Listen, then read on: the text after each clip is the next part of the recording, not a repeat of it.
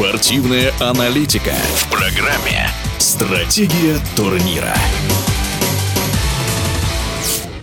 Трое российских хоккеистов вошли в десятку лидеров финального европейского рейтинга драфта НХЛ 2023 года по версии Центрального скаутского бюро лиги. Второе место занял нападающий Сочи и петербургского СКА Матвей Мечков, уступивший только шведу Лео Карлсону из Эребрю. Девятое и десятое место заняли Даниил Бут из Ярославского «Локомотива» и Михаил Гуляев из Омского «Авангарда». О перспективах молодых хоккеистов, о их будущем в эфире радиодвижения высказался хоккейный эксперт Павел Лысенков. Три российских хоккеиста в десятке финального драфта НХЛ – это очень хорошо. Я думаю, что всех троих э, могут выбрать в топ-10, ну или в топ-15. Мы помним, как было, по-моему, пару лет назад выбрали четверых в первом раунде, мы все были в восторге, а это десятка. Это сильный российский год, Мечков, Бут, Гуляев, у него хорошее будущее у атакующего защитника. Каждый из этих трех ребят может стать звездой нашего хоккея. Мечков уже этой звездой стал. Тот же Мечков имеет контракт до 26 года. Если клуб его выбирает, он должен понимать, что надо решать вопрос с российской стороной. Это не просто так. С другой стороны, понятно, что игроки должны дозреть, прежде чем ехать в НХЛ. Тот же самый Арсений Грицюк, который вроде бы туда собирается. Система Нью-Джерси пока, как я думаю, не готов играть в НХЛ, тоже будет дозревать. Вопрос, где, в России или в системе АХЛ. Но российский фактор, он, не могу сказать, что он стал сильнее, он, наоборот, как бы немножко ослабевает. Он был очень сильным, когда э, КХЛ только создалась, и э, она составляла конкуренцию НХЛ. К нам Ягор приезжал, и выбирали тогда очень мало россиян на драфте, порядка там 10 человек, 12. Сейчас выбирают там в районе 30, и эта тенденция не изменится.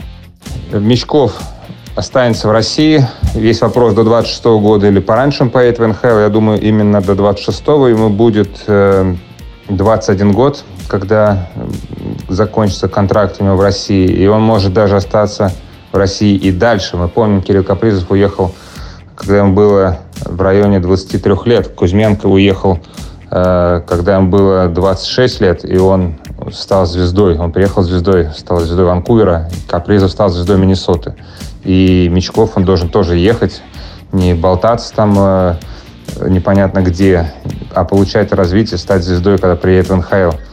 Думаю, что 26 год он точно останется в России. Весь вопрос, он будет играть, он возвращается из аренды в СКА. СКА его отправляет дальше куда-то в аренду, обратно в Сочи, или она будет в СКА получать какое-то место, это непонятно. Но он должен играть, играть много. Он набрал 20 очков в 27 матчах за Сочи. Это очень хороший показатель для 18-летнего парня. И в России, я думаю, он получит максимально хорошее развитие как хоккеист. Здесь для него созданы великолепные условия и в плане развития хоккея, и агент у него есть свой, Сергей Федотов, и все как надо идет у Матвея. Мне рассказывали агенты, которые ведут игроков на драфт, что там чуть ли не весь первый раунд будет звенеть. Такие года бывают, например, 2015 год, когда на драфт вышли первый номер Макдэвид, второй номер Айкл, и вообще там что не игрок, то песня. Или там 2004 год, когда на драфт вышли первый номер Овечкин, второй номер Малкин, 15 Радулов. И тоже, что не игрок, то песня. Здесь будет такой же драфт. И Бидард, конечно, уйдет под первым номером. И североамериканцы сильные, и швед этот Карлсон Лео, который центр форвард у них обогнал Мечкова в рейтинге европейцев. Так что этот год будет очень интересным и сильным, даже несмотря на то, что россияне не смогли поднять свои акции за счет молодежного чемпионата мира, куда нас не допустили. Если бы мы играли там, то Мечков этого шведа в рейтинге точно обошел бы. Просто он не имел возможности себя показать. А скаут из Европы и Северной Америки в этой обстановке не приезжает в Россию, а смотрит его только по телевизору. Так что очень много интересных ребят идет на драфт. Но самое главное, кто какое развитие получит, потому что драфт это, по сути, просто твой номер э, рейтинга, да, в какой-то иерархии. Вот Славковский, да, он самый ценный игрок Олимпиады, словак молодой. но первый год у него в Монреале не зашел. И травма, и звездой он не стал, и не раскрылся. Или когда там выбирали Овечкина, Кросби на драфте под первым номером, они вошли в лигу сразу же звездами, там больше 100 очков набирали за сезон. Так что игроки бывают разные. Тот же там Райт, э, который там катился с первым номером, по четвертым взял Сиэтл, он не стал звездой в НХЛ. Посмотрим, у кого как пойдет, кто кого как выберет. Скоро будет драфтовая лотерея. Интересно, кто получит шанс на первый номер. Хотелось бы, на самом деле, увидеть Мечкова в Вашингтоне.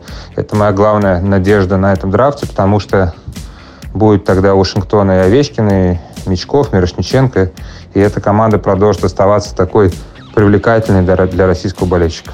В эфире спортивного радиодвижения был Павел Лысенков. Стратегия турнира.